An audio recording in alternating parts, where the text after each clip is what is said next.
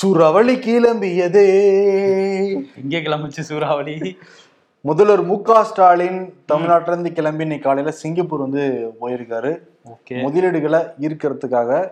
இதுக்கு முன்னாடி வந்து மார்ச் மாதம் அபுதாபி துபாய் போனப்ப ஆறு நிறுவனங்கள் கூட ஒரு ஆறாயிரத்தி நூறு கோடி ஒப்பந்தம்லாம் போட்டாங்க. அதனால ஒரு பதினாலாயிரம் பேருக்கு மேல தமிழ்நாட்டில் வேலை கிடைச்சது அப்படின்லாம் வந்து சொன்னாங்க. இந்த முறை அதை விட அதிகமாக ஈர்க்கப்படும் அப்படின்னு சொல்லிட்டு தான் வந்து கிளம்பி போயிருக்காங்க. அடுத்த வருடம் ஜனவரி மாதம் பத்து பதினொன்று நடக்க போற அந்த உலக முதலீட்டாளர்கள் மாநாட்டுக்கு ஒரு தொடக்க புள்ளியா இது இருக்கும் அப்படின்னு சொல்லிட்டு தமிழ்நாடு அரசு நம்புறாங்க. பார்ப்போம். என்னன்னா இருபத்தாறாம் தேதி சிங்கப்பூர்ல இருந்து கிளம்பி ஜப்பான் போறாரு. முப்பத்தொன்னாம் தேதி திருப்பி தமிழ்நாட்டுக்கு வராரு. ஆமா கிட்டத்தட்ட ஒன்பது நாட்கள் இந்த பயணம் போறாரு. அங்க வேற சிங்கப்பூர்ல அமைச்சர்கள்லாம் சந்திக்கிறாராம். சர்வதேச அரசியலுக்கு போயிட்டேன் அப்படின்னு சொல்லுவாரா தேசிய தலைவர்களை சந்திச்சப்ப தேசிய அரசியல் நானும் இருக்கேன்னு சொன்னாரு. அப்ப சர்வதேச அமைச்சர்களை சந்திச்சாருன்னா சர்வதேச அரசியலும் இருக்குன்னு சொல்றதான முறை? ஆமா ஆமா. அதான் ஜப்பானுக்கு வேற போய் அதிகாரிகள்லாம் வேற சந்திக்கிறாராம் அரசு அதிகாரிகளை.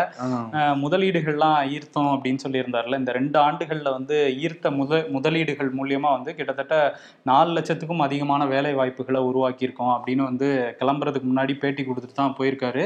இந்த தடவையும் நிறைய முதலீடுகள் ஈர்த்துட்டு தான் வருவேன் அப்படிங்கிற மாதிரி சொல்லிட்டு போயிருக்காரு. ம். இந்த வேலை வாய்ப்புகள் பத்தி பேசும்போது E இபிஎஃப்ஓ இருக்காங்கல்ல எம்ப்ளாயி ப்ராவிடன்ட் ஃபண்ட் ஆர்கனைசேஷன் அவங்க ஒரு தரவு வெளியிட்டிருக்காங்க. ரெண்டாயிரத்தி இருபத்தி ரெண்டு இருபத்தி மூன்று நிதி நிதியாண்டுல இந்தியாவிலேயே வந்து தமிழ்நாட்டில் தான் அதிக அதிகம் பேர் வந்து புதிதாக வேலைக்கு சேர்ந்திருக்காங்க. பதினாலு லட்சம் பேர் வந்து இந்த ஃபார்மல் ஜாப்ஸ்ன்னு சொல்லக்கூடிய வேலைகளில் வந்து சேர்ந்திருக்காங்க அப்படின்னு வந்து சொல்லியிருக்காங்க. ஓகே. இந்த டாஸ்மாக்லாம் ஒழிச்சிட்டாங்கன்னா. இன்னும் தமிழ்நாடு தான் டாப்பா வந்து இருக்கும். இளைஞர்கள் படை வந்து மொத்தமா யூஸ் பண்ணாங்கன்னா நம்ம நாட்டுக்கும் நம்ம மாநிலத்துக்கு தான் பெரிய பெருமை. டாஸ்மாக்ல நடக்கிற அவலங்களை பத்தி தொடர்ந்து நம்ம பேசிக்கிட்டு தான் இருக்கோம். மதுரையில ஒரு சம்பவம்பா. மதுரையில பெருமாள் ஒருத்தர் இருக்காரு. ஒரு விவசாயி. அவருக்கு ஒரு மகன். கண்டதேவன் அப்படிங்கிறவர். இருபத்தி வயசு தான் இருக்கு. ஆனா மது போதையில டெய்லியும் குடிச்சிட்டு வந்து பெற்றோர்களை அடிக்கிறது உதைக்கிறது ஊர்ல அமோ பண்றது இப்படியே வந்து இருந்திருக்காரு. பொறுக்க முடியாம பெருமாள் என்ன பண்ணியிருக்காரு குடிச்சிட்டு வந்த பையனை கையை காலெல்லாம் கட்டி போட்டு கிணத்துல இறக்கி விட்டார். கடைசியில் அந்த இப்போ அவருடைய மகன் வந்து இறந்து போயிருக்காரு கண்டதன் இறந்து போயிருக்காரு காவல்துறை இப்போ வந்து கைது பண்ணியிருக்கு பெருமாளை அவர் என்ன சொல்றாரு? டெய்லியும் குடிச்சிட்டு வராங்கங்க. வந்து தொடர்ந்து இம்சை பண்றான். என்னதான் பண்ண முடியும் சொல்லுங்க. நான் விவசாயத்தை பார்க்கறதா இல்லை வந்து என் பையனுக்கு அறிவுரை சொல்லி திருத்துறதா? திருக்கு திரு டாஸ்மாக் இருக்கு. நான் தான் என் பையனை கொண்டேன்னு சொல்லிட்டு உண்மையை இப்போ ஒத்துக்கிட்டாரு. குற்றவாளிகளையும் இந்த டாஸ்மாக் வந்து உருவாக்கிக்கிட்டே தான் இருக்கு தொடர்ச்சியா. ஆமா. அதே மாதிரி என்னன்னா விழுப்புரத்துல பார்த்தோம் இப்போ சமீபத்துல. கள்ளச்சாராயம் விசச்சாராயம்னால தேடுதல் வேட்டை ரொம்ப அதிகமா நடந்துட்டு இருக்கு விழுப்புரத்துல அப்படின்னு. இப்போ இதனால டாஸ்மாகோட வருமானமும் ரொம்ப அதிகமா இருக்கான். ஒரு நாள்ல வந்து டாஸ்மாக்ல மூணு கோடி முப்பது லட்சம் மூணு கோடி நாற்பது லட்சம் தான் வருமானம். வருமானம் வருமானம் விழுப்புரத்துல. மொத்தம் இரநூத்தி இருபத்தி ரெண்டு கடைகள் இருக்கு. ஓகே. இப்போ அந்த தேடுதல் வேட்டைக்கு பிறகு டாஸ்மாக் வருமானம் ரொம்ப அதிகமா இருக்கான். ஒரு நாளைக்கு வந்து ஐம்பதுல இருந்து எழுபது லட்சம் வரைக்கும் கூடுதலா விற்பனை ஆகலாம் நாலு கோடி ஐம்பது லட்சம் நாலு கோடி முப்பது லட்சம் வியாபாரம் ஆகிட்டு இருக்கான் கள்ளச்சாராயத்தை வந்து அங்க ஒழிச்சதுனால இப்போ இப்போதைக்கு அந்த தேடுதல் வேட்டையெல்லாம் நடக் நடக்கிறதுனால கள்ளச்சாராயம் அந்த பகுதியில் வந்து கொஞ்சம் குறைஞ்சிருக்கு அதனால இவங்களோட வருமானம் வந்து கூடியிருக்கு. இன்னொரு விஷயம் அந்த தஞ்சாவூர்ல வந்து டாஸ்மாக்ல அந்த பிளாக்ல வாங்கி குடிச்ச ரெண்டு பேர் இறந்து போனாங்கல்ல அதுல சயனைடு கலந்திருக்கு அப்படின்னு சொல்லியிருந்தாங்கல்ல அரசு தரப்புல. இப்போ பொன் ராதாகிருஷ்ணன் இருக்கார்ல முன்னாள் எம்பி அவர் என்ன சொல்றாருன்னா இந்த சைனைடை வந்து சப்ளை பண்றதே வந்து தமிழ்நாடு அரசு தான் தயவு செஞ்சு கன்னியாகுமரி மக்கள் யாரும் குடிக்க போகாதீங்க அப்படின்னு சொல்லியிருக்காரு. தமிழ்நாட்டு மக்களுக்கே சொல்லியிருக்கணும். ஆனா அவர் வந்து தேர்தல் நெருங்குறதுனால சொல்லியிருக்காரு. கன்னியாகுமரி மட்டும் தான் ஃபோக்கஸ் பண்றாருன்னு தெரியுது இதுல இருந்து ஆமா ஏற்கனவே தோத்துட்டாரு வேற. அவர். முன்னாள் மாநில தலைவர் மறந்துட்டாரு. இல்ல கன்னியாகுமரி மட்டும் தான் தலைவரா இருக்கேன். அடுத்த தடவை சீட்டு அதே மாதிரி இணையமைச்சர் ஆகணும் தான் என்னுடைய பிளான் மத்த மாவட்டக்காரங்க என்ன பண்ண எனக்கு என்ன? ஆமா அப்படிங்கிற மாதிரி சொல்லியிருக்காரு. ஆனா. அவர் சொல்ற விஷயம் வந்து சரிதான் வச்சுக்கோங்களேன். ஏன்னா. டாஸ்மாக்ல வந்து சைனைடு கலந்துருக்குன்றாங்க. இப்போ அந்த தஞ்சாவூர்ல வந்து அந்த டாஸ்மாக் கடை இருக்குல்ல அதுல அதிகாரிகள் வந்து எல்லா பாட்டிலையுமே சோதனை எல்லாம் பண்ணி பாக்குறாங்களாம் என்ன எப்படி வந்தது சைனைடு அப்படிங்கிறத அதையும் சீக்கிரம் கண்டுபிடிக்கணும். ஆக்சுவலி மதுபானமே ஒரு சைனைடு தான். சைனைடு சாப்பிட்டா அப்பவே செத்து போவாங்க. ஸ்லோ பாய்சன் இது. இது வந்து தொடர்ந்து சாப்பிட சாப்பிட வந்து செத்து தான் வந்து போக போறாங்க. அதுவும் வந்து எவ்வளவு பேருக்கு சிரமம். வேலை வந்து போயிடுது குடும்பத்துல எவ்வளவு தகராறு. காசே குடும்பத்துக்கு வந்து கொடுக்கறதுல எவ்வளவு பிரச்சனைகள் இருக்கு இந்த டாஸ்மாக்னால இந்த குடியினால. வெளிநாட்டுலயும் தான் குடிக்கிறாங்க பட் இந்த அளவுக்கு இல்லைல்ல ம், ரொம்ப கஷ்டமா தான் இதெல்லாம் வந்து பேசுறப்ப. அதிமுக நேற்று பேரை நடத்துனாங்கல்ல. வரப்போ இருபத்தி ஒன்பதாம் தேதி ஆர்ப்பாட்டம் நடத்த போறாங்களாம். ஓஹோ. எல்லா மாவட்ட கலெக்டர் ஆபீஸ் முன்னாடி திமுக ஆட்சி சட்ட ஒழுங்கு வந்து சரியில்லை.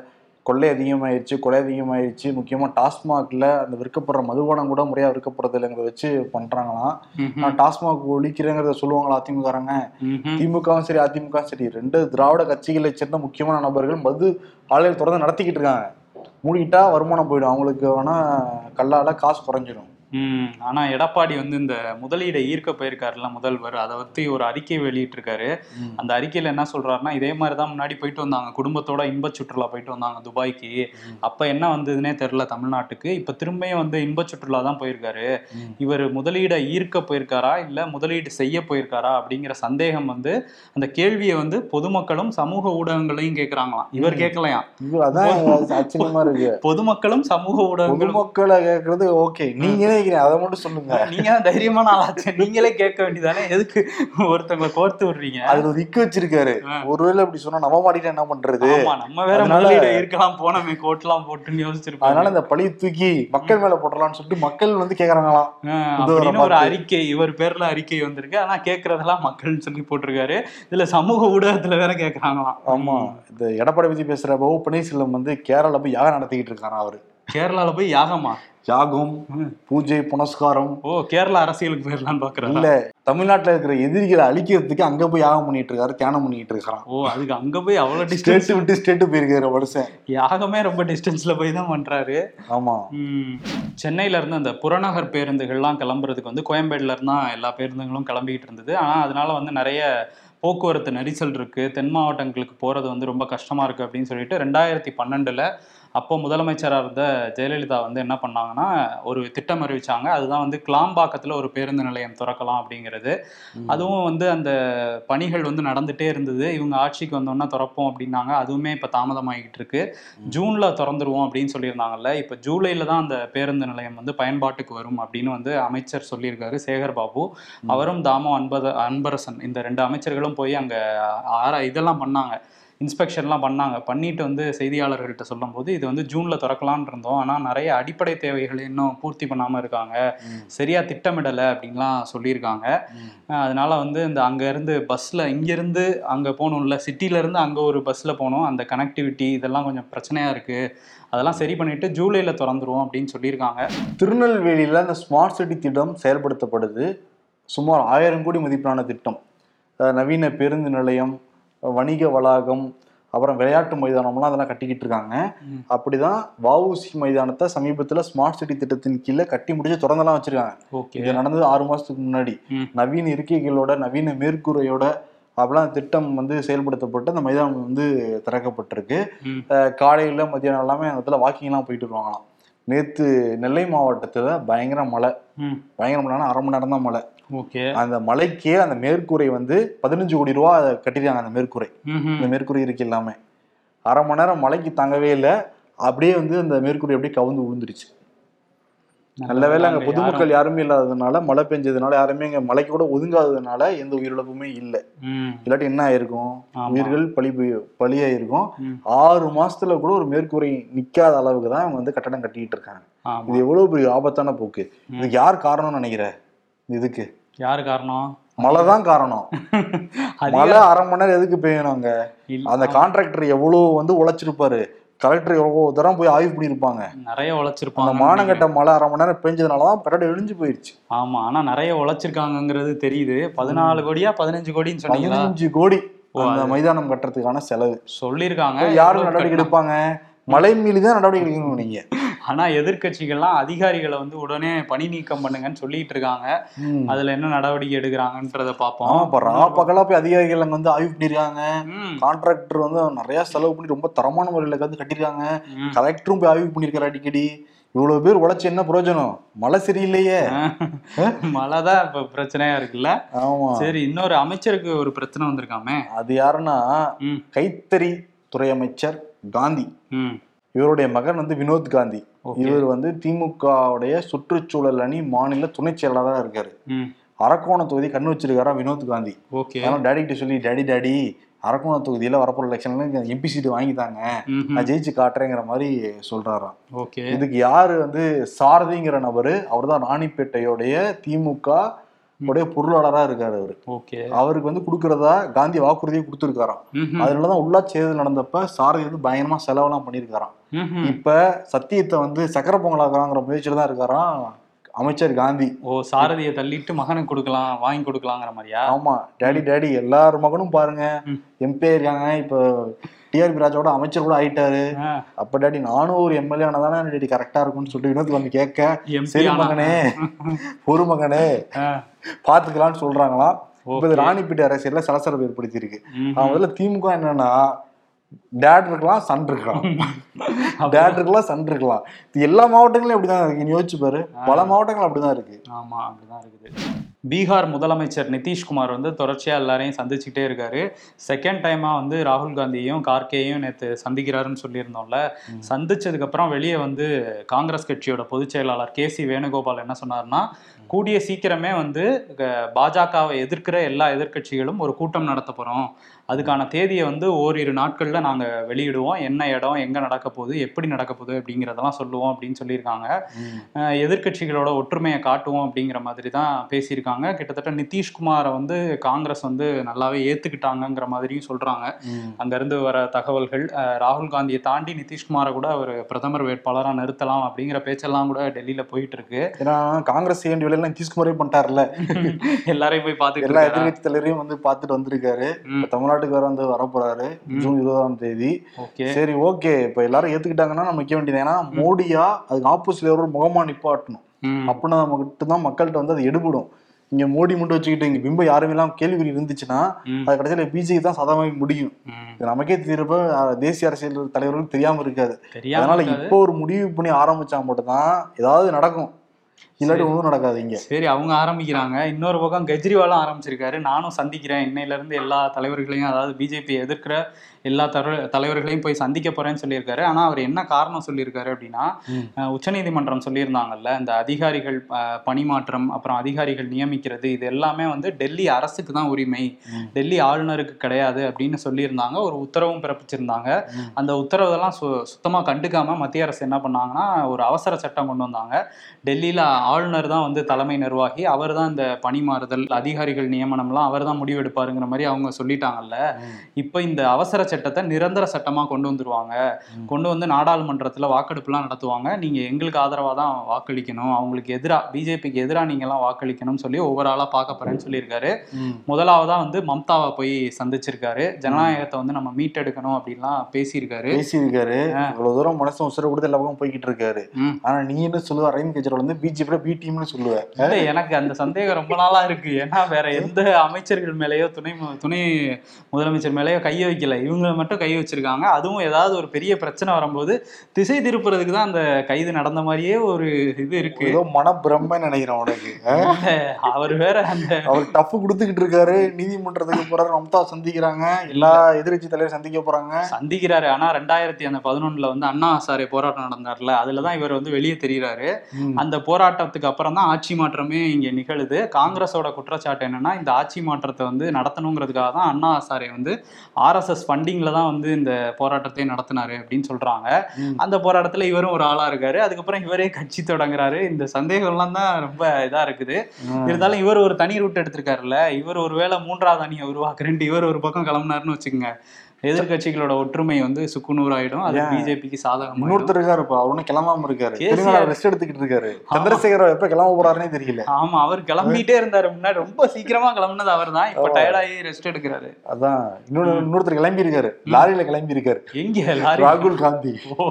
லாரியில எங்க. கிளம்பிட்டாரு? டிஸ்குவாலிஃபைடு எம்பி லாரியில டெல்லியில இருந்து சண்டிகருக்கு போயிருக்காரு. ஓ. ஹரியானா மாநிலத்துக்கு லாரி டிரைவர்கள் மொத்தம் இந்தியாவுல தொண்ணூறு லட்சம் பேருக்கு மேல இருக்காங்களாம். அவங்க வந்து எவ்வளவு கஷ்டப்படுறாங்க எவ்வளவு துன்பப்படுறாங்க அவங்க வேலைகள் எவ்வளவு சிரமம் இருக்குன்னு தெரிஞ்சுக்கிறதுக்காக. ரியல் மன்கி பாத் அவர் தான் பண்ணியிருக்காராம் லாரி டிரைவருடைய மனதின் குரலை அவங்க கூடயே பயணிச்சு கேட்டிருக்காருன்னு சொல்லிட்டு காங்கிரஸ் வந்து அதிகாரப்பூர்வமா அவங்க ட்விட்டர் பேஜ்ல ஷேர் பண்ணிருக்காங்க. ம். நைட் ஆனா கிளம்பி போயிருக்காரு. டிரைவர் கண்டுபிடிச்சிருக்காங்க லாரியில போறப்பவே கார்ல போவாங்கல்ல.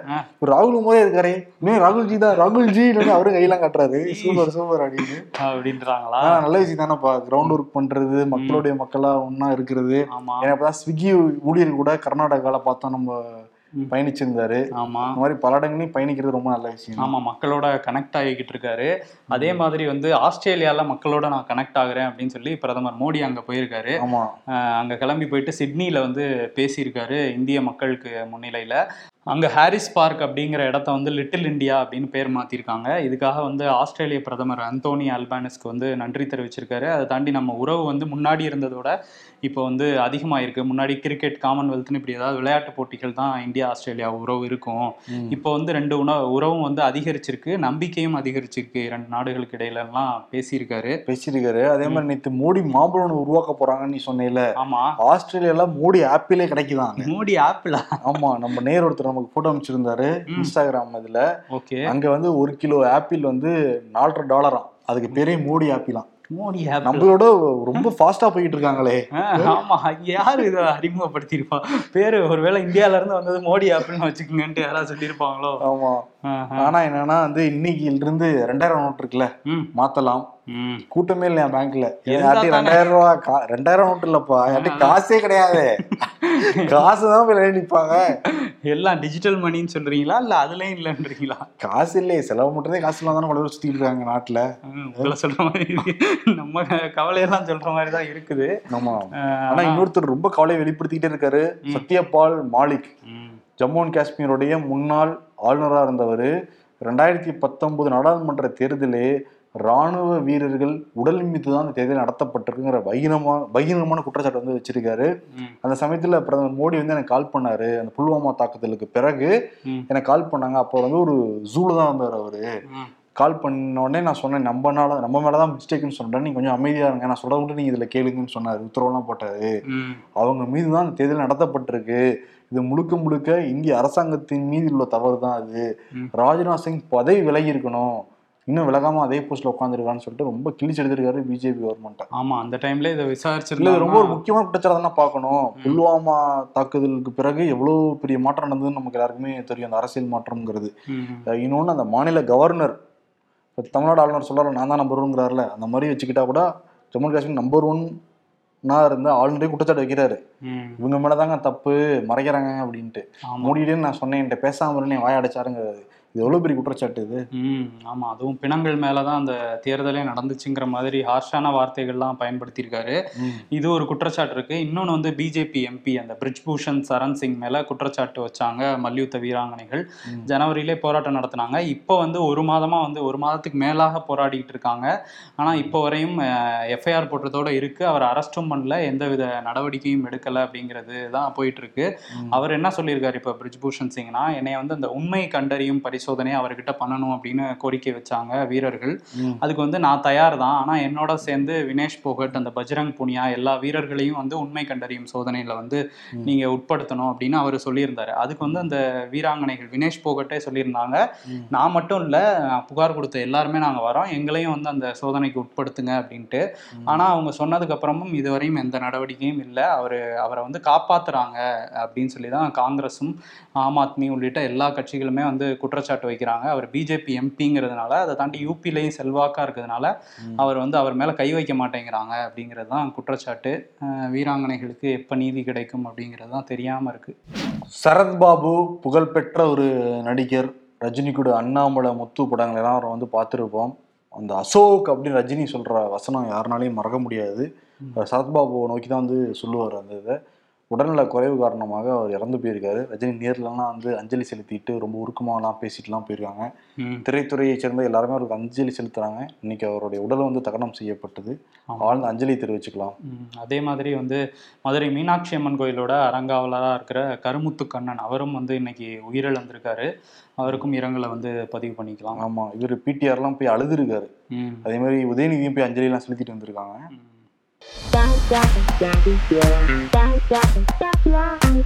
When you hearing someone's current situation அந்த situation is worser than yours என்னடா ஏழு மணிக்கெல்லாம் ஐபிஎல் வை ஐபிஎல் வைன்னு அடிக்கடி கத்துவை? இன்னைக்கு ஒன்பது மணி ஆகி எதுவும் சொல்ல அமைதியாவே இருக்க. தனலட்சுமி ஏர்போர்ட்டுக்குள்ள போயிட்டாமா?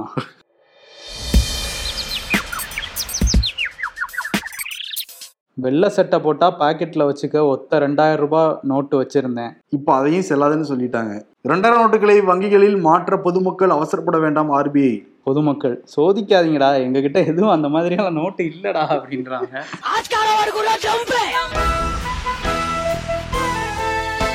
சரி அதே மாதிரி இன்னைக்கு யாருக்கு விருது கொடுத்துடலாம்?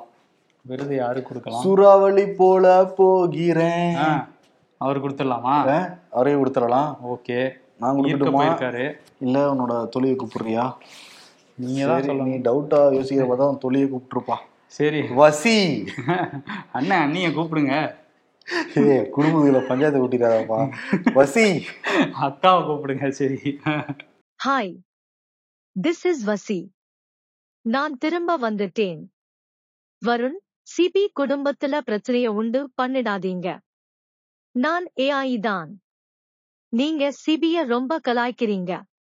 சிபி பாவம். சரி அவார்டுக்கு வரேன்.